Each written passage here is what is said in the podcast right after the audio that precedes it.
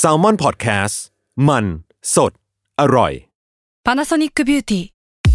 มากกว่าเครื่องเป่าผมด้วยนาโนอีเทคโนโลยีล่าสุดที่จะเปลี่ยนทุกประสบการณ์ที่คุณเคยมีนาโนอีมอยส์เจอร์พลัสเพิ่มความชุ่มชื้นให้เส้นผมหลังใช้งานมากขึ้นถึง 18 เท่า พร้อมชะลอการเฟดของสีผมสำหรับคนชอบทำสีผม ดูแลความชุ่มชื้นทั้งเส้นผม หนังศีรษะและผิวคุณ Panasonic NA0J มีเทคโนโลยีนาโนอีที่ care only you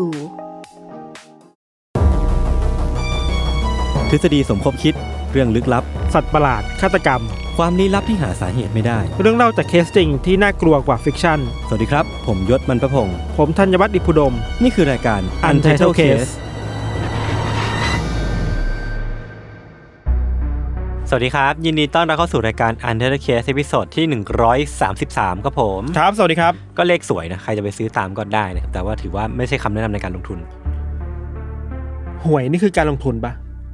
จริงๆ ถ้าวัดตามคอนเซปต์อะผมว่าใช่เว้ยเพราะว่ามันคือการเอาเงินไปต่อเงินปะ ไปเสี่ยงดวง เออเออเออ ไปเอาความเสี่ยงมาว่าจะได้หรือไม่ได้ ถ้าหวยเป็นการลงทุนแล้วการพนันคือการลงทุนปะ ไม่รู้อะ ก็อาจจะใช่นะ ช่วงนี้คุณหมกมุ่นกับการลงทุนเหรอ นิดหน่อยนิดหน่อยคือผมก็ต้องแบบ และเทปนี้เราก็ได้รับสปอนเซอร์โดย ใช่ยศบรรพพง ศ์ครับผม ไม่มี วันนี้เรามาคุยกันเรื่องที่ตัดจากรสชาติในหลาย ๆ ตอนที่ผ่านมาแล้ว ครับ คือจะไปกลับไปเรื่องปันๆบ้างเรื่องที่ อ่า อาจจะไม่ใช่มีกลิ่นคาวเลือดหรือพี่มีคาวเลือดวะ ไม่มีไม่มี ไม่มีฮะ ไม่มี เออเออเออผมไม่ไม่เคยผิดหวังในตัวพี่อยู่ ไม่ แล้ว มี นะ ไม่ขาวเลือด เออวันนี้เราอยู่กับทีม แต่ ฆาต ข้าว กรรมหวานข้าวหวาน อะไรนะ อาหารข้าวหวาน อาหารเครื่องข้าวหวานอะไรเงี้ย ครับ แม่โคหัวป่าอะไรเงี้ยนะ ค ค รั รั บบ ขอบคุณครับ วันนี้เรามาคุยกันเรื่อง wing creature อ่า จริงๆอ่ะมันต้องเป็น wing wing get ED winged cre- creature ซึ่งซึ่งผมว่าก็ออกเสียงยากชิบหายเลย ก็เรียกว่าสัตว์มี สัตว์มีปี ปีก กสิ่งสิ่งมีชีวิตประหลาดมีปีกแล้วกัน อ่า เออเออก็ ง่ายๆไป คือมันมันก็จะมีตำนานของรายการเนี่ย จริงๆ มันไม่ใช่ตำนานของรายการหรอก มันตำนานของโลกใบนี้แหละ อืม คือมอสแมนที่พี่ อ่า ธันเคยเล่าแล้วมันเป็นปรากฏการณ์คือคนก็พูดถึงกันทั่วโลก ขนาดนั้นเหรอ เพราะพี่ธันเล่า เราเราก็ไม่เข้าใจเว้ยเราพูดถึงมัน แค่ สองครั้ นิด ง เดี เอ ว งนะ เออแล้วก็มีมีมอสแมนจริง ๆ กับชิคาโกแฟนทอม ่า ที่คนคิดว่าชิคก้พาแฟนทอมคือมอสแมน เออเออเออ ซึ่งมันก็แมสมากนะ ทั้งแบบทั้งคนที่ชอบมาก แล้วก็เอาไปแต่งเป็นมัสคอตรายการ อ่าอ่า ถุงผ้าของรายการเราเนี่ยก็เป็นรูป อ่าม ม อสแมน ใช่ เออก็เลยคิดว่าเอ้ยหรือว่ารายการเราจะกลับมาดังอีกรอบหนึ่งวะเพราะเราเอาเรื่องเนี้ยกลับมาเล่าอีกรอบห แล้ว นึ่ แล้ว ง ถ้าเรื่องนี้ที่ผมที่ผมเล่ามันมีมอสแมนเนี่ยมัน เออ จะเรียกว่าซ้ำทางหรือ ซ้ำ จะเรียกว่าหักมุมไหม สาม คนคาดเดาได้ไหมว่ามันต้องมีมอสแมน ผมว่าได้ด้วยน้ำเสียง ที่ ด้วยวิธีการเล่าอะไรเงี้ยแค่เปิดมาปุ๊บเนี่ยนะครับมันเป็นสัตว์สิ่งมีชีวิตประหลาดมีปีกมดแมน งี้เลยขนาดนั้นเลยอ่ะผมว่าเราเกรินกันมาพอสมควรแล้วเสียเวลาชิบหายเลยพี่ทันเริ่มก่อนครับวันนี้ เรื่องนี้เนี่ยเกิดขึ้นในเมืองเล็กๆเป็นเขตชนบทแห่งหนึ่งชื่อว่าแวนเมเตอร์ ครับ อยู่ในรัฐไอโอวาอเมริกาครับยศ อืม เออเรื่องนี้เนี่ยเกิดขึ้นในปี 1903 เกิดยัง ยังดี พี่ก็ยังไม่เกิด อายังไม่เกิด เออ เขาก็ถามตามมารยาทแหละโอเค ครับ ในปี 1903 เนี่ยยศเมืองแวนเมเตอร์เนี่ยเป็นเมืองที่มีประชากรไม่เยอะมาก อืม เป็นเมืองใหม่ๆเลย เพิ่งตั้งได้มาไม่ถึง 20 ปีอ่ะ คนอยู่แค่ประมาณ 400 คน โอ้ยโห ซึ่งถือว่าน้อยมากเลยนะ 400 นี่ถือว่าต้องรู้หน้าค่าตากันนะ เออเออ ว่า เอออั อันนี้เป็นใครอันนี้มาจากไหนนะครับ ครับ ไอ้บริบทของเมืองแวนเมเตอร์เนี่ยยศคือว่ามันเป็นเมืองใหม่มาไม่แบบที่เราบอก มันเพิ่งเริ่มมีคนเข้าไปตั้งถิ่นฐานน่ะ อืมอืม ไปสร้างตึกสร้างอาคาร สร้างธนาคารสร้างฟาร์มใหม่ๆเลยอะเพราะฉะนั้นบรรยากาศเมืองมันยังมีความไม่ได้หนาแน่นมาก อื แต่ผู้คนรู้จักกันนะ อืมอืม ในปี 1903เนี่ยครับ หลังจากที่คนมาสร้างเรื่อยๆเนี่ย มันก็เริ่มมีข่าวลืออะไรแปลกๆ เกิดขึ้นกับแวนเมเตอร์ครับ อืม เรื่องราวคือว่าในกลางดึกคืนหนึ่งเนี่ยนะ มีผู้มีพ่อค้าคนหนึ่งชื่อว่าคุณยูจีกริฟฟิตคุณกริฟฟิตเนี่ยเขาเป็นคนที่ชุมชนรู้จักค่อนข้างดีอ่ะอย่างที่เราบอกว่ามันใกล้ชิดกันใช่ปะ่ะ อืม แล้วกริฟฟิตเนี่ยเขาเป็นคนกลางคอย ค้าขายสินค้าอุปกรณ์ต่างๆให้กับชาวบ้านอ่ะ อืมอืม เช่น ชาวบ้านอยากได้อะไร อันนี้ก็จะไปหามาให้ อืม เหมือนเป็นพ่อค้าคนกลางไปแบบอ่ะอยากได้จอบอยากได้เสียมอุปกรณ์อะไรใช่ไหมล่ะไปหามาให้ ครับ แต่คุณต้องซื้อต้องเสียตังค์ให้ผมนะ อืมอืม หน้าที่ของกริฟฟินก็คือว่านอกจากคุยแบบขายของชาวบ้านในเมืองแล้วยศเขาต้องออกไปซื้อของจากข้างนอกเมืองด้วยอ่ะ อืมอืม หรือว่าต้องไปติดต่อค้าขายกับคนนอกเมืองด้วยอื่นๆเพราะฉะนั้นเขาเลยต้องใช้ชีวิตกลับมาที่บ้านเนี่ยค่อนข้างดึก ในคืนนั้นนะครับ เขาก็ได้ออกไปนอกเมืองเหมือนกันกริฟฟิตอะแล้วกลับมาที่แวนเมเตอร์ประมาณสักตีหนึ่งได้นะ อืม ตีหนึ่งครึ่งตีหนึ่งเนี่ยแหละ ในระหว่างที่เขาอะกำลังเดินอยู่บนถนนแบบสภาพที่แบบเหนื่อยล้าตีหนึ่งแล้วอะ เออมันแบบควรจะนอนได้แล้วอ่ะ เขาก็เจอแสงไฟเว้ยที่มัน ครับ สาดออกมาจากบนหลังคาของอาคารแห่งหนึ่งตึก อือฮึ ประมาณสักสองสามชั้นน่ะ อืม เราอยากให้นึกภาพภาพเมืองมันแบบเมืองคาวบอยอ่ะ อ๋อเอ เลื อ อกปะ แบบเวสเบิลประมาณ เอ นึ อง เวสต์วอลประมาณหนึ่งอ่ะสองสามชั้นเนาะแล้วก็ไอแสงไฟเนี่ยยศมันอยู่ผิดที่ผิดทางมาก ๆ เลยเว้ยคือถึงแม้เมืองอ่ะ มันจะมีเสาไฟฟ้า แต่ไอแสงไฟเนี่ย มันไม่ได้มาจากเสาไฟฟ้าเว้ย อื มันมาจากดาดฟ้าของตึกแห่งหนึ่ง อืม แล้วตึกแห่งเนี้ยมันไม่มีสปอตไลท์อ่ะ เออ แล้วแสงมันมาจากไหน แสงมันมาจากไหน ไอตอนแรกเนี่ย คุณกริฟฟิตก็คิดว่า หรือว่ามันจะเป็นโจรวะ ครับ ที่แบบเอาไฟฉายหรือว่าเอาตอนนี้ยังไม่มีไฟฉายเอาตะเกียง อืมอืม แบบไปปีนบ้านคนอื่นหรือเปล่าจะไปปล้นอ่ะ ตะเกียงเจ้าพายุ เออแล้วมันมีแสงไฟออกมา อ่า แต่แสงไฟที่คุณกริฟฟิตเห็นน่ะมันไม่ใช่แค่แบบแสงไฟเป็นไฟแบบในตะเกียงอ่ะ อือื มันเหมือนสปอตไลท์แบบสาดออกมา อ่า เออมันเลยมากของนั้นเว้ย ครับ แต่เขาก็ยังสังเกตอยู่นะว่าเฮ้ยไอไอที่มาของแสงไฟเนี่ยมันคืออะไรอะครับ พอเขาเพ่งมองดีๆอะก็เพราะว่าตอนแรกแสงไฟมันอยู่ที่จุดจุดหนึ่งใช่ป่ะ อืม สักพักอ่ะ มันหายไปเว้ย อืม แล้วมันก็ไปโผล่บนดาดฟ้าของตึกข้าง เฮ้ยแส ๆ ดงว่า เหมือนกับว่ามัน เออ เคลื่อนที่ไปมาได้อะ เออเออ เหมือนกระโดดไปอะครับ ครับ ในคืนนั้นเองคุณกริฟฟิตก็กลับบ้านพร้อมกับความค้างคาใจอะว่า เออเออ คืออะไรวะ แบบนอนไม่หลับอะตื่นเช้ามาเขาเอาเรื่องนี้ไปคุยคนในเมืองว่า เฮ้ยเมื่อคืนเจออะไรแบบนี้นะ อือหือ แล้วเขาก็ชวนคนในเมืองไปไปตรวจสอบบ้านดูว่าไอ้ตึกเนี่ยที่เขาเห็นเนี่ย มันมีโจรเข้าไปงานหรือเปล่า อืม มันก็ไม่มีร่องรอยของการบุกรุกเลยเว้ย อืม บนดาดฟ้าก็ไม่มีร่องรอยของอะไรเลยอะ อืมอืม ก็ยังไม่รู้ว่ามันคืออะไรเนาะแต่ว่ามันก็เริ่มมีการพูดถึงโจรกันมากขึ้นแหละในตอนกลางคืนว่าเฮ้ยทุกคนระวังนะ มันมีอะไรแปลกๆเกิดขึ้นนะ ด้วยความที่คุณกริฟฟิตเขาก็เป็นคนที่คนแบบเชิดหน้าชูตาอยู่แล้วนะครับคน ใช่ นับถืออะไรเงี้ยเน ใช่ อะ ใช่อย่างที่เราบอกว่า เป็นชุมชนเป็นเมืองที่คนรู้จักกันอยู่แล้วอ่ะ อ่า แล้วเป็นพ่อค้าที่น่าน่าเชื่อถืออะคครับ รับ ไอ้ข่าวเรื่องนี้ยศมันก็เริ่มกระจายไปทั่วเมืองในเวลาแบบเร็วมากๆครับทำให้ชาวบ้านเองก็เริ่มวางแผน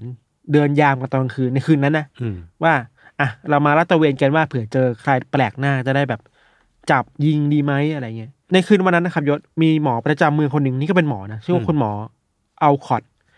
หมอก็ดูเป็นอาชีพที่น่าเชื่อถืออีกแล้ว ห อ่ะ ลายคนละ หมอออฟคอร์ดบอกว่าเขาเองเขาชอบนอนหลับพักผ่อนในห้องตัวเองอะ่ะ อืม คือตึกที่เขาอยู่อะ่ะเขาทำเป็นออฟฟิศอ่ะ ครับ ใครอยากมาหาหมอก็มาหาเขาที่เขาเลยเนี่ยเขานอนอยู่ในห้องทำงานตัวเองเว้ยเวลาประมาณตีหนึ่งอะครับ คุณหมอก็ตื่นขึ้นมาโดยแบบกระทันหันเนาะแล้วเขาบอกว่า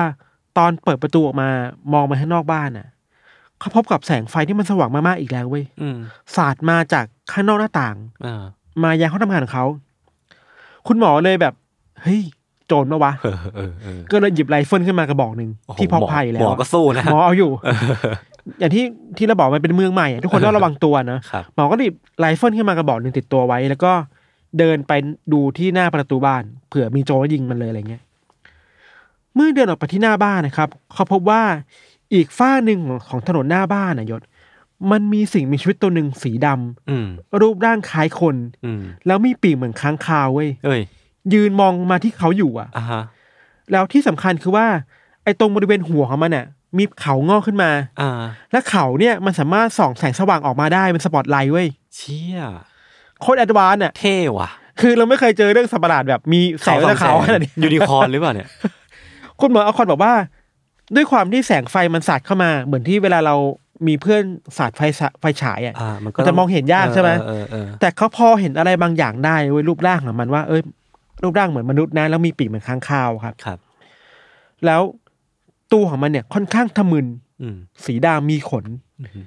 พอตั้งสติได้เนี่ย คุณหมอก็เลยรู้สึกว่า เฮ้ยหรือว่ามันจะทำอะไรไม่ดีกับเราวะ อืม ก็เลยเอาหยิบปืนขึ้นมาแล้วยิง เราก็ยิงไปที่มันเว้ย อืม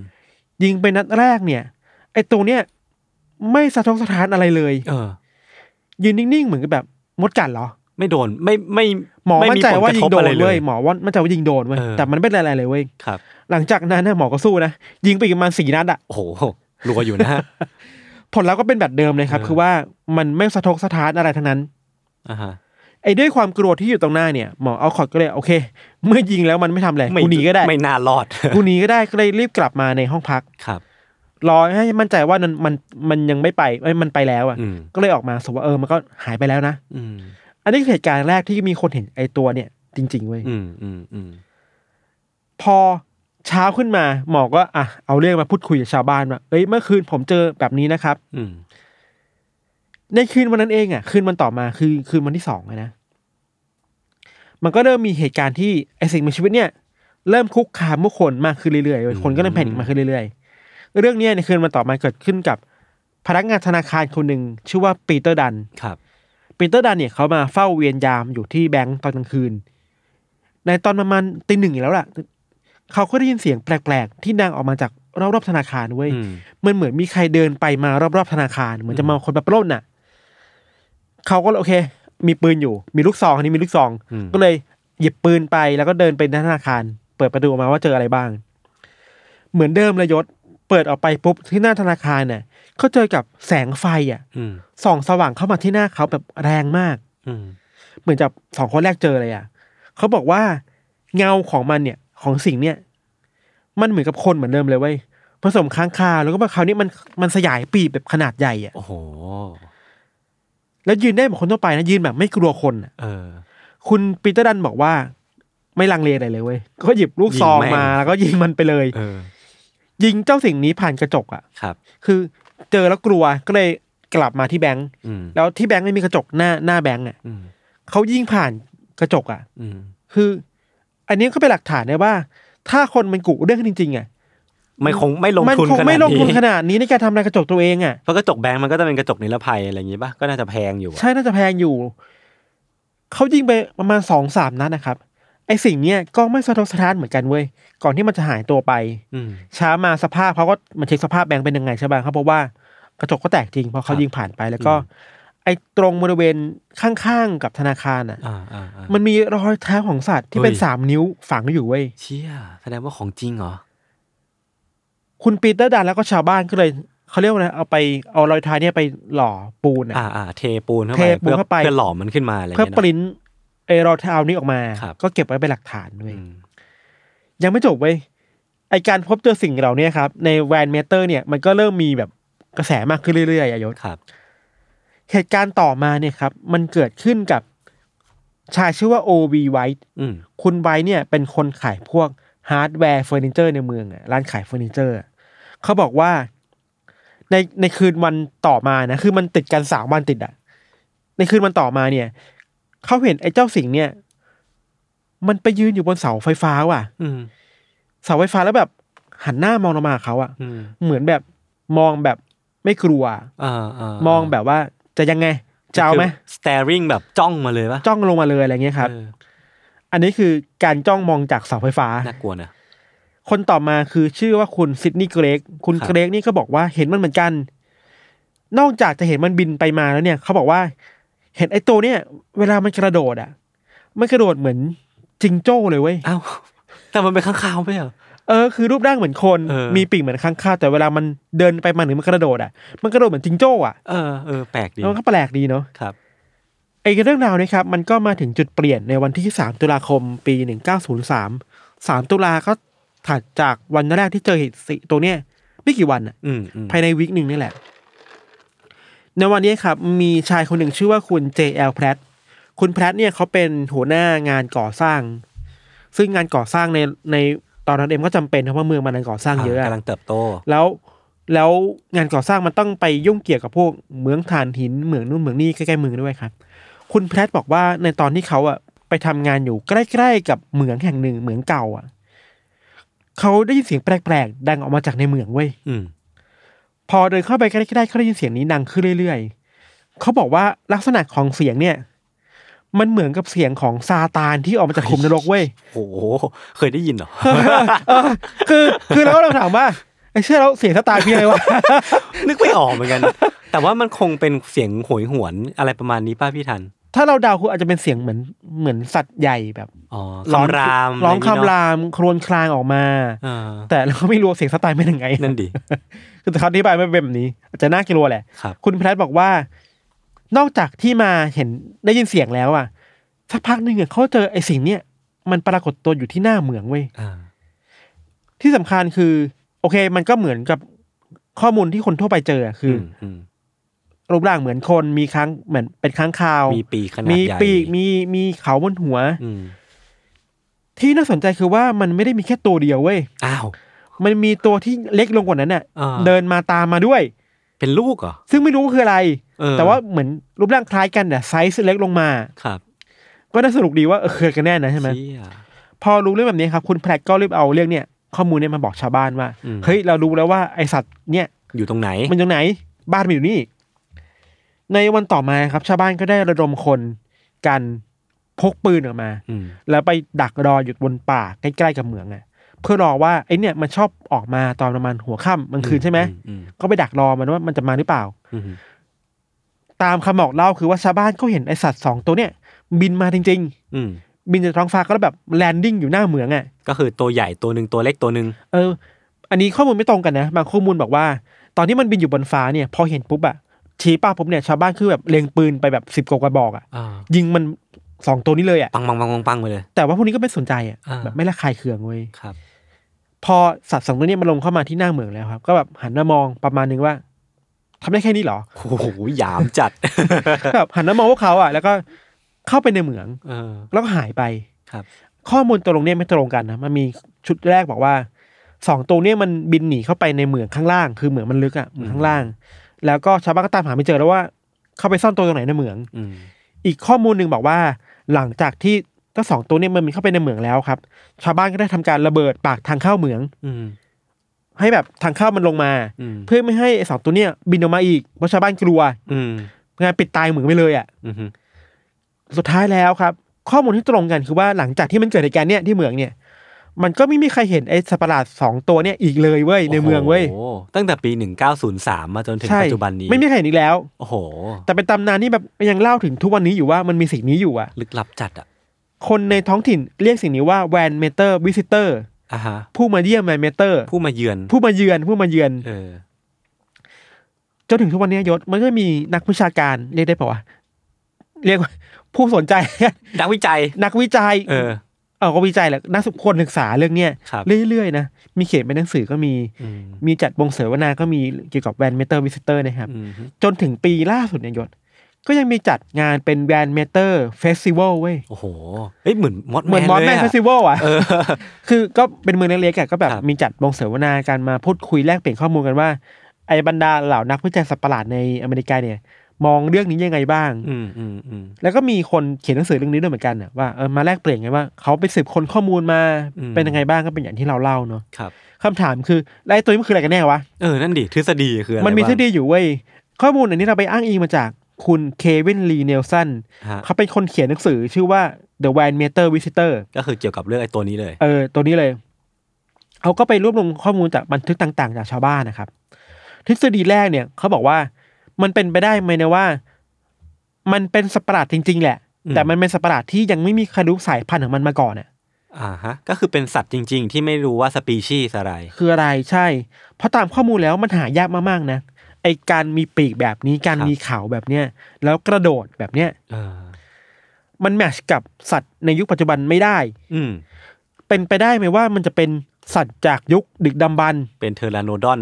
เออชาราโนดอนน่ะ เออ เพราะมันมีปีกแบบถ้าเราถ้าใครเซิร์ชคำว่าแวนเมทัลพิเซเตอร์ใน Google อ่ะ ก็จะรู้เห็นรูปไดโนเสาร์แบบเนี้ย อืม แบบปากปากแหลมๆ มีเขามีปีกอะไรอย่างเงี้ยครับ มันก็เป็นไปได้เว้ย อือฮึ มันอาจจะมาจากเหมืองใต้ดินก็ได้เหมืองที่แบบมีฟอสซิลโบราณหรือว่ามีสัตว์โบราณอาศัยอยู่อ่ะ ก็อาจจะจำเป็นถ้าสมมติว่ามันเป็นสิ่งมีชีวิตจริงๆไอ้เขามีแสงของมันก็คือเพื่อให้มันอยู่ในที่ ใช่ มืดได้ ใช่ อย่างนี้ ใช่ ปะ ใช่เพราะว่ามันอยู่ในมันอยู่ในเหมืองมาก่อนไง อ่า การเอาตัวรอดในเหมืองในการสื่อสารกันมันคือเอาแสงมาเอาแสงมาคุยกันอะ เออเออเออเออเออ เมคเซนไหมก็ก็นิดนึงอะ ข้อที่ต่อมา อันเนี้ยค่อนข้างสนุกเว้ยเขาบอกว่าเฮ้ยถ้าคุณไปพิจารณาจากรูปร่างของมันแล้วยศ อืม มันไม่เหมือนสิ่งมีชีวิตบนโลกของเราเลยนะ อื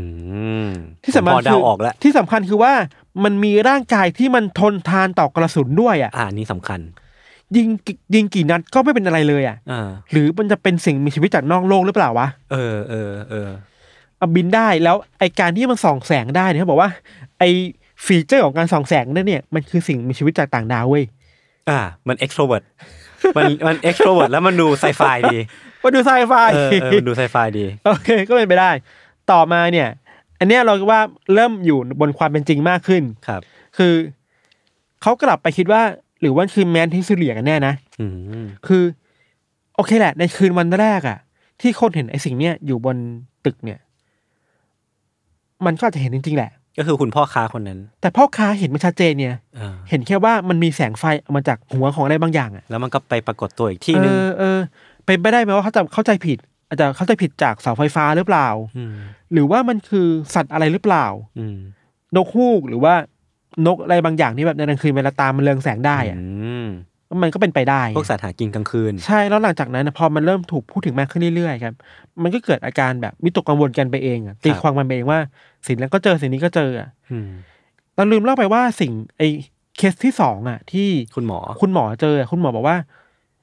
คุณหมอเห็นว่ารูปร่างมันเหมือนค้างคาวมากๆอะ อ่าฮะ แค่เห็นเงามันอ่ะ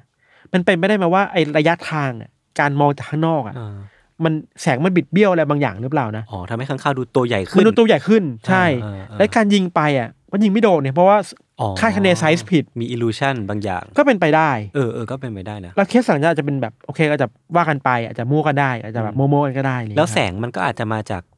แสงข้างทางจริง ๆ ก็ ใช่ ได้ ใช่ มันคือการหักเหของแสงอะไรในบริเวณนั้นหรือเปล่า เช่น ออ ในตึกบริเวณนั้นมีคนบอกว่ามันมีกระจกเยอะนะ ครับ ไอแสงสะท้อนจากกระจกในตอนกลางคืนจาก อ่า สายตาของสัตว์หรือว่าอะไรพวกเนี้ยมันก็เป็นไปได้อ่ะ เออเออ มันมีข้อมูลในเชิงนี้อยู่ในเชิงวิทยาศาสตร์อยู่อะครับ ครับ อันนี้เชิงหนึ่งนะ อีกเรื่องหนึ่งเนี่ยเราคิดว่า อันนี้ไม่ค่อยบูเท่าไหร่ มันก็มันก็แปลกๆบอกว่ามีคนวิเคราะห์กันว่า หรือว่านี่มันคือโปรโตไทป์ของพวกสัตว์ประห ลาด หึ ที่จะมาเผยแพร่ในอเมริกาหลังจากนี้หรือเปล่าวะ อ๋อ พวกแบบสัตว์ประหลาดประจำถิ่นประจำเมืองอะไร เอ เงี้ย อ เนาะ นี่คือโปรโตไทป์อะ เพราะว่ามันเกิดขึ้นในช่วงแรกๆหนึ่งเก้าศูนย์สามมันคือแบบ เออมันยังไม่ไฮมากเว้ย เออเออเ อันนี้คืออาจจะเป็นโปรโตไทป์ของไม่รู้คุณจะเจออะไรก็ต ามอะอาจจะมันไปเผยแพร่พันธุ์อีกอะไรเงี้ยก็แบบ เออ ก็ก็สนุกดีคิดได้ก็ได้แหละ เออเออ แต่ว่ามันมีทฤษฎีอันหนึ่งที่เราคิดว่า อันเนี้ยค่อนข้างน่าสนใจมากแล้วมันคนหลายคนมองข้ามเว้ย อือฮึ คือมีคนชี้เป้าว่าที่ผ่านมาเวลาคนวิเคราะห์เรื่องแวนวิสเตอร์ไอ้แวนเมตาวิสเตอร์เนี่ยเขาลืมวิเคราะห์บริบทของเมืองไปหรือเปล่าวะ อือฮึ คือเมืองอ่ะมันเพิ่งถูกตั้งมาใหม่ใช่ปะยศคนยังอยู่ไม่เยอะมาก แล้วมันมีเหมืองอยู่อ่ะเหมืองมันคือมูลค่าใหญ่มากๆนะ อ่ามีเม็ดเงิน ที่เม็ดเงินที่คนจะไปลงทุนไปขุดเอาทรัพยากรมาใช้ขาค้าขายได้ ครับ มันเป็นไปได้ไหมที่คนจะกุกเรื่องนี้ขึ้นมา อ๋อ เพื่อไล่คนออกจากเมืองออกไป ให้คนไม่ต้องเข้ามาใกล้เหมืองอ่ะ เออว่ะเออ อันนี้เราคิดว่า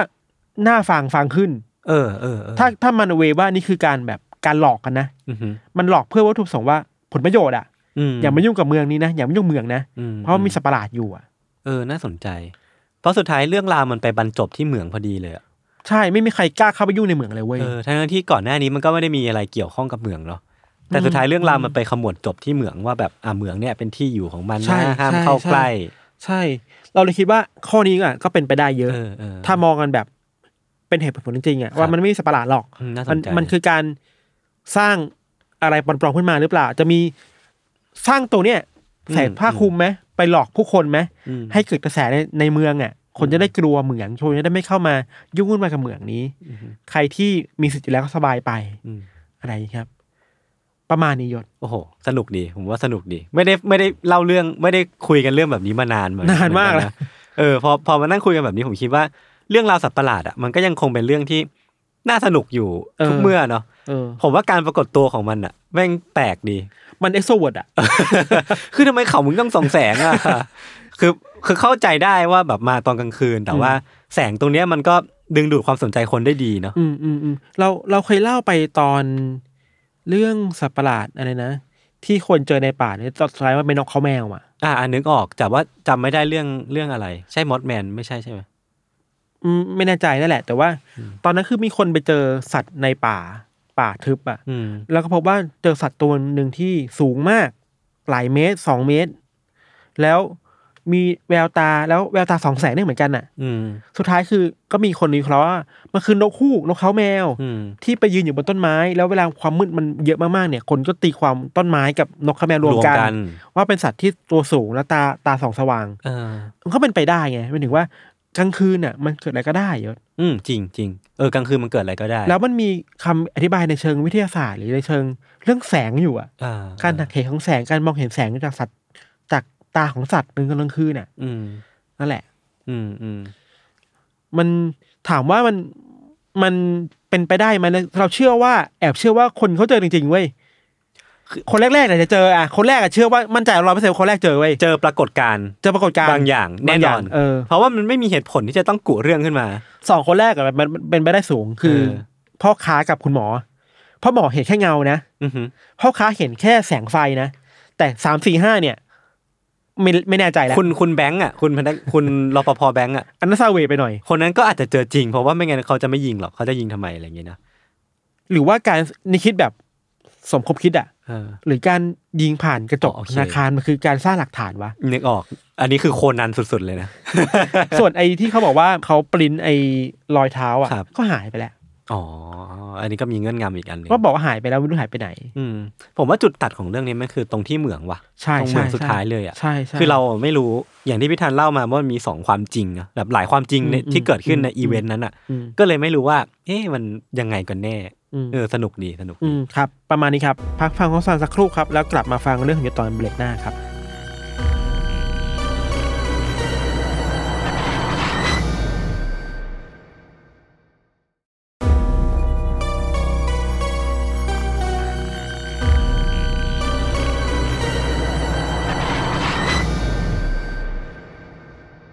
โอเคครับ ก็กลับมาอยู่ในเบรกที่ 2 ของรายการ u n t e r Case ตอนที่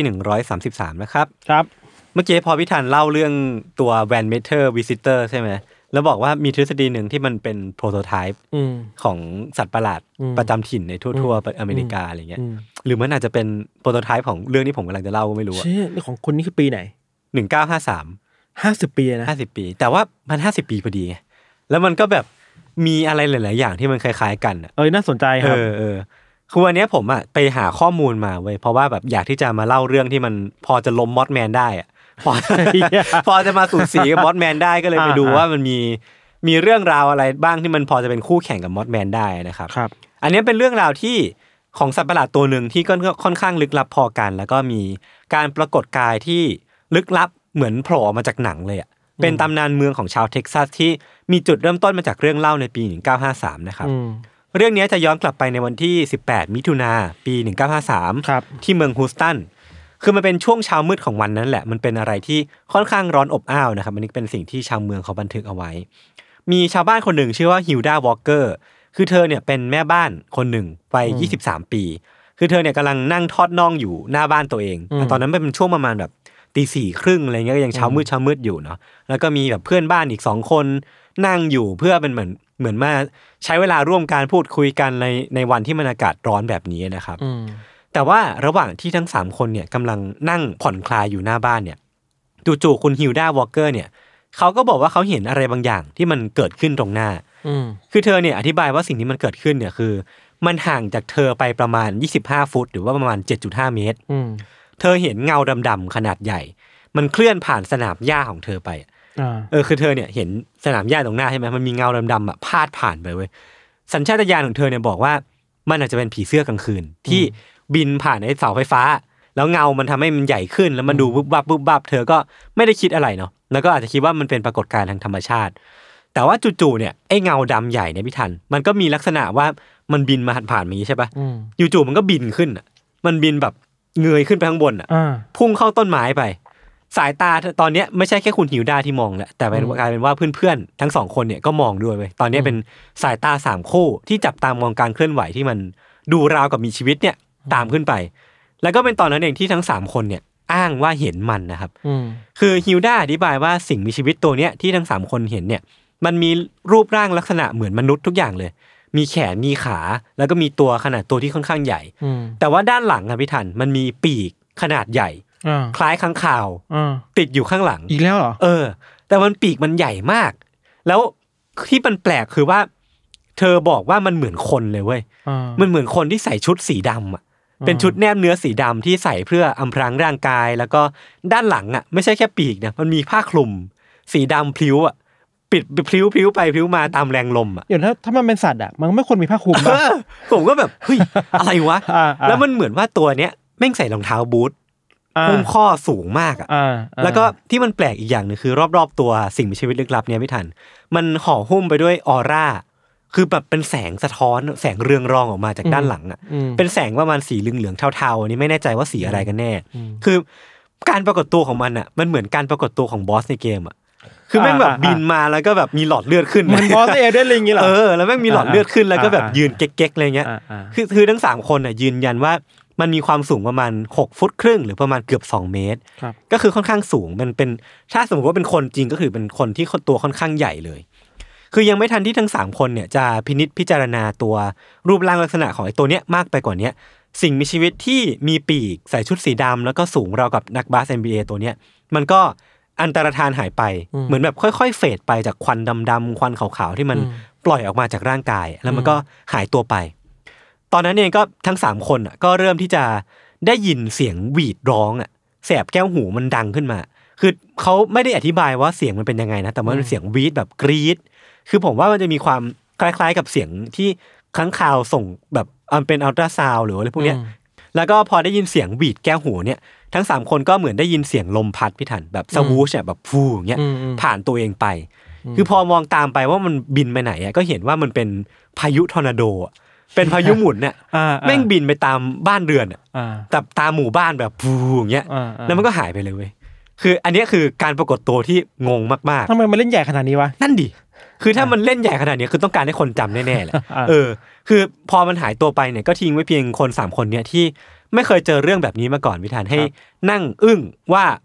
ช่วงเวลาเมื่อกี้มันเกิดอะไรขึ้นวะ มันเป็นเรื่องจริงหรือเปล่าแล้วถ้าสามคนเนี่ยเจออะไรกันมากันแน่ หลังจากนั้นทั้งสามคนเนี่ยก็นำเรื่องเนี้ยไปเล่าให้กับหนังสือพิมพ์ท้องถิ่นฟัง แล้วก็แจ้ง ครับ ตำรวจ local police เนี่ยถึงสิ่งที่พวกเขาเจอเพื่อสืบดูว่ามันเกิดอะไรขึ้นกันแน่ อืม พอไม่กี่ชั่วโมงต่อมาเนี่ยวันต่อมาเนี่ยก็หนังสือพิมพ์ Houston Chronicle เนี่ยก็ลงข่าวเกี่ยวกับเรื่องการพบเจอสิ่งเนี้ยสิ่งมีชีวิตประหลาดเนี่ยมันก็เป็นเรื่องที่ถูกแพร่กระจายไปทั่วเมือง อืม ฮูสตันในตอนนั้นนะครับ แล้วก็เนี่ยคือจุดเริ่มต้นของสิ่งมีชีวิตประหลาดที่คนเขาเรียกกันว่าฮูสตันแบทแมน อืม เป็นแบทแมนเลยนะเพราะว่า อ่าๆ มันมีความเป็นแบทแมนนะเป็น เพราะมัน คน มีผ้า ใส่ชุด คลุ ข้าม งขาวๆอะ อ่าๆ เออเป็นเขาเขาเรียกกันว่าเป็นมนุษย์ข้างขาวลึกลับที่มาปรากฏตัวแล้วก็หายตัวไปอย่างไร้ร่องรอย อ่า แล้วก็มีลักษณะเหมือนตัวละครของ DC อ่ะ อ่า ที่มันเดบิวต์ครั้งแรกในปี 1939 ก็คือแบทแมนนั่นแหละ หรือแบทแมนจริงๆวะ นั่นดิ หรือว่ามันมีมีแบทเคฟอยู่แถวๆ นั้นวะ อะไรเงี้ยเออมันก็ อ่าอ่า น่าสนใจดี แต่ว่าจริงๆ คือเรื่องราวที่ผมไปหามา จุดเริ่มต้นมันน่าสนใจมากเลยเว้ยแต่ว่ามันมีความน่าเสียดายนิดหน่อย เพราะว่าหลังจากที่มีคน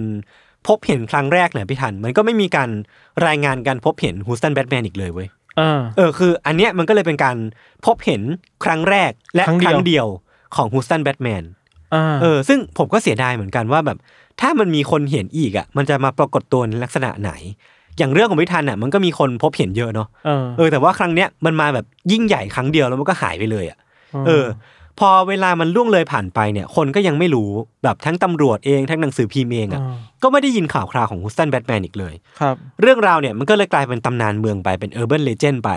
พอมันไปถึงหูของ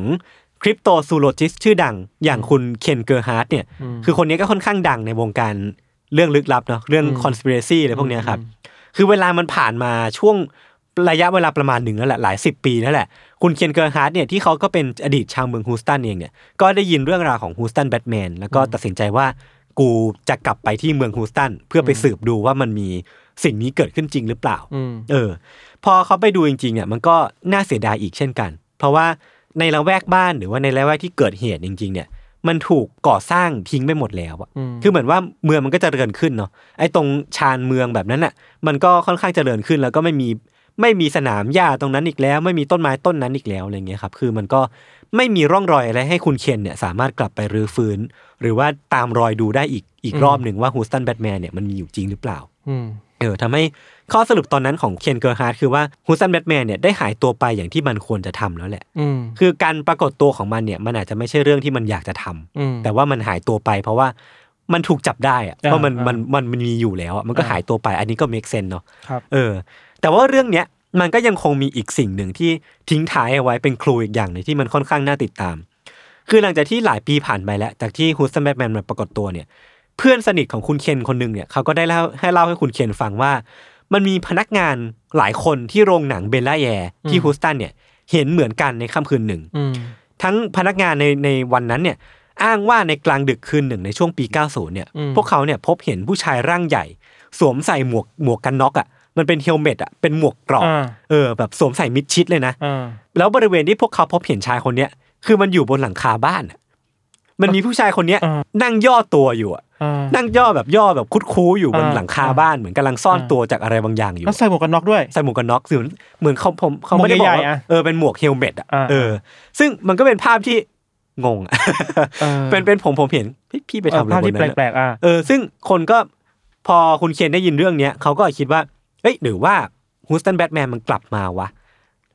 แต่เขาไม่มีปีกว่าคนนี้ อันนี้ไม่มีปีก อันนี้ไม่มีผ้าคลุม อันนี้ อ่า คือหลักฐานที่เห็นคือมันเป็นแค่คนใส่ชุดดำแล้วก็แบบ อ่า ใส่เฮลเมตเอาไว้ อ่า เออคือคุณเคนก็อาจจะตั้งสมมติฐานไว้ว่า ถ้าแบทแมนมันกลับมาจริงเนี่ยก็อาจจะเป็นไอเหตุการณ์นี่แหละที่มันเป็นการบ่งบอกว่า อืม แบทแมนแม่งรีเทิร์นแล้วอะ อืมอ่า แบทแมนรีเทิร์น ของจริง ใช่ใช่อันเนี้ยก็คือเรื่องราวทั้งหมดของคุณสแตนแบทแมนที่ผมไปหาเจอมา คือพอมันมีคนที่พบเจอน้อยพิธันทำให้เรื่องราวเนี่ยมันอาจจะไม่ได้เยอะมาก ซึ่ง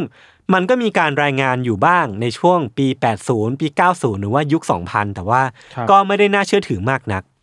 ในส่วนของทฤษฎีเนี่ยก็พอจะมีบ้าง แต่ว่าส่วนใหญ่เนี่ยก็จะทิ้งเอาไว้เป็นปริศนามากกว่าว่ามันเกิดอะไรขึ้นกันแน่ อืม เช่น ทฤษฎีแรกคือฮูสันแบทแมนเนี่ยไม่น่าจะเป็นค้างคาวได้ เพราะว่าจากปีกที่คุณฮิลดาวอลเกอร์แล้วก็เพื่อนบ้านเห็นน่ะ อืม ปีกมันไม่ได้มีขนาดใหญ่ขนาดนั้น อ่า มันเหมือนเป็นปีกของถ้าคนจะทำชุดแบทแมนอ่ะ มันควรจะทำประมาณนี้แหละ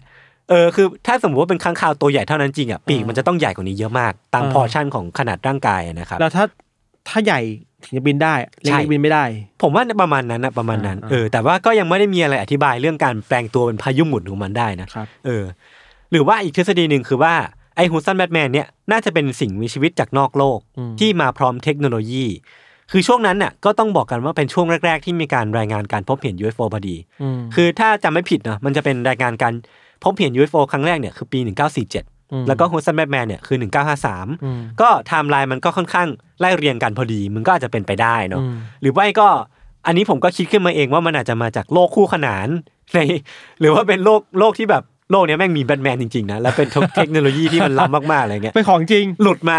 หลุดมาจากเวิร์มโฮหรือว่าอะไรพว กเนี้ย ก็เป็นไปได้เหมือนกัน อ่า อันนี้หนังเพราะหนังมาเวลนะแต่ว่าแบทแมนอยู่ดีซีอีกทฤษฎีหนึ่งเนี่ยคืออาจจะเป็นสิ่งมีชีวิตลึกลับอีกสปีชีส์หนึ่งอย่างที่พี่ทันเนี่ยยกมาในเรื่องของพี่ทันด้วยเหมือนกัน อืม คือเหมือนว่าอาจจะเป็นฮาร์ปี้แต่ว่าเป็นคนกับค้างคาวที่ผสมกัน ฮาปี้เหมือนยูกิเหรอ เออเออเออเออ อ่าเก็ตเก็ต นึกออกไหมคือเป็นคนผสมกับค้างคาวหรือไม่ก็ อ่า ถ้าเรื่องที่พิธานเล่าอ่ะแม่งเป็นเรื่องจริงอ่ะ อ่า มันก็จะเป็นสปีชีส์ที่ต่อยอดมาจากตัวแบนเมเตอร์วิซิเตอร์ก็ได้นะ อ่า เออคืออันนี้ก็ก็อาจจะเป็นไปได้เหมือน หรื กั อว่ามันมีพัฒนาการมาเป็นสิ่งนี้วะ เออ คือมันอยู่มาห้าสิบปีอ่ะ ใช่อัน มัน นี้ เริ่ ก็น่ามสเป็น น คน ใจ มากขึ้นนี่เหรอ ใช่แล้วมันก็ แต่มันจะเป็นคนใส่ชุดสีดำ เออเอออันนี้ก็แปลกดีเหมือนกัน ครับ อีกอันหนึ่งที่น่าสนใจพี่ทัน อันนี้ก็จะมีความคล้ายคลึงกับเรื่องที่พี่ทันเล่ามาเหมือนกันเป็นเป็นทฤษฎีที่ยกมาเนาะ อืม คือมันก็มีการเชื่อมโยงการพบเห็น หรือว่าตำนานเมืองของฮูสตันแบทแมนเนี่ยกับอีกตำนานเมืองหนึ่งที่เกิดขึ้นที่ลอนดอน อืม คือมันเป็นตำนานเรื่องของสปริงฮิลแจ็คอันนี้เหมือนเป็นฆาตกรต่อเนื่องชื่อดังของของทางฝั่งนั้นนะนะครับ ครับ คือมันมีลักษณะอะไรหลาย ๆ อย่างที่มันคล้าย ๆ กันเท่าที่ผมไปอ่านมาเนาะคือสปริงฮิลแจ็คเนี่ยมันจุดเริ่มต้นของมันเนี่ยคือเป็นเป็นอาชญากรคนหนึ่งที่ใส่ผ้าคลุมสีดำแล้วก็มีติดกรงเล็บไว้ที่มือแล้วมันก็แบบกระโดดไปทั่วเมืองเพื่อไปทำร้ายร่างกายคนลักพาตัวผู้หญิงไปข่มขืนอะไรพวกเนี้ยคือคนลอนดอนก็กลัวมากๆจนมันกลายเป็นตำนานเมือง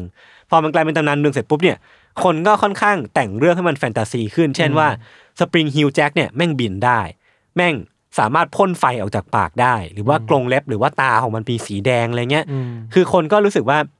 ลลักษณะรูปร่างอะไรหลาย ๆ อย่างของสปริงฮิลแจ็คเนี่ยมันมีความคล้ายคลึงกับฮูสตันแบทแมน อืม และในช่วงนั้นของฮูสตันอ่ะไม่ทันมันมี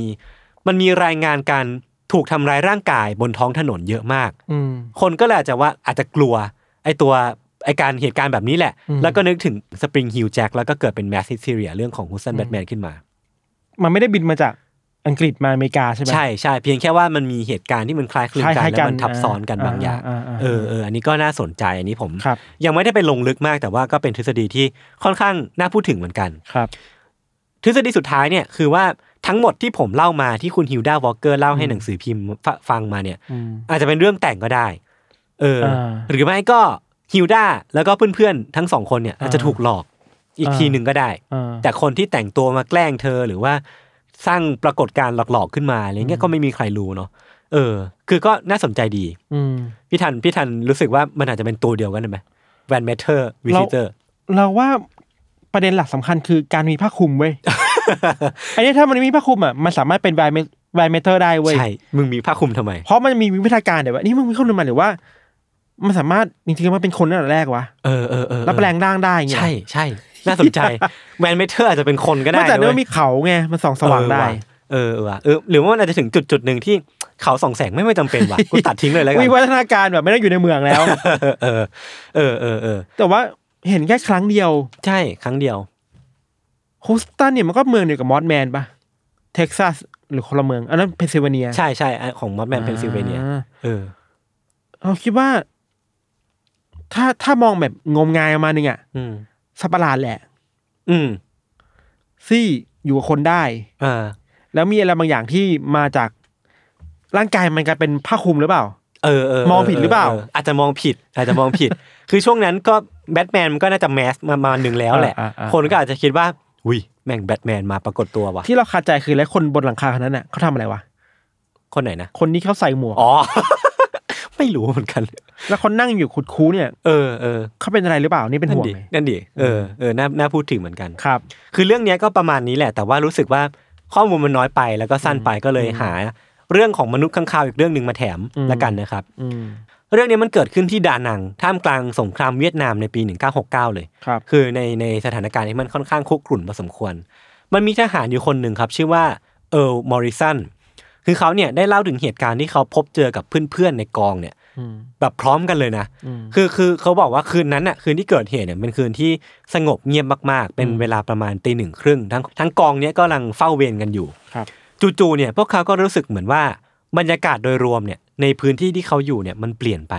คือเหมือนแบบอากาศมันเปลี่ยนไป แล้วก็ความรู้สึกหรือว่าความชื้นในในอากาศเนี่ยมันเปลี่ยนไปจนเขารู้สึกสัมผัสได้ อืม ทันใดนั้นเองเนี่ยเขาก็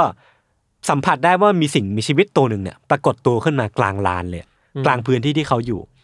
จากระยะไกลเนี่ยพวกเขาเห็นว่ามันมีปีกขนาดใหญ่ คล้ายข้างข่าว แล้วก็ปีกมันใหญ่กว่าที่มันควรจะเป็นมากๆอะคือขนาดของปีกกับขนาดตัวเนี่ยมันไม่สัมพันธ์กัน อืม แล้วก็พอเพ่งพินิษดูดีจริง ๆ แบบดูในรายละเอียดเนี่ย พวกเขาก็เห็นว่ารูปร่างของมันเนี่ยจริง ๆ มันคือร่างของผู้หญิง ในสภาพเปลือยเปล่า แล้วก็ตัวของเธอเนี่ยผิวของเธอเนี่ยมีสีดำสนิท ปีกก็มีสีดำสนิท คือเรียกได้ว่าดำสนิททั้งร่างเลย แต่ว่ามันมีออร่าพิทัน คือมันคล้ายๆ กับฮูสตันแบทแมนเลย คือมีออร่าสีเขียวอะ่ะ มันทำให้ตัวของสิ่งมีชีวิตลึกลับเนี่ยมันโดดเด่นขึ้นมาท่ามกลางความมืดมิดของตอนกลางคืนอะ อืม เออซึ่งจากนั้นน่ะสิ่งมีชีวิตตัวเนี้ยก็เริ่มบินลอยขึ้นไปเหนือหัวของทหารเราเนี้ย อ่าฮะ แต่ว่าปีกของเธอที่มันสะบัดขึ้นลงอ่ะ มันไม่ส่งเสียงออกมาเลยเว้ย อ่า เออคือมันควรจะมีเสียงพึบพับพึบพับ แต่ที่คิดต้องต้องเบามาก มันไม่มีเสียงเลย อ่ามั มันแบบเงียบมากๆ มันก็เลยแบบงงมากๆว่าเธอลอยขึ้นไปได้ยังไง แต่สุดท้ายเนี่ยสิ่งมีชีวิตลึกลับตัวเนี้ยก็ค่อยๆลอยขึ้นลอยขึ้นลอยไปไกลๆเรื่อยๆจนหายไปในที่สุดนะครับ อันนี้ก็จะเป็นเรื่องราวที่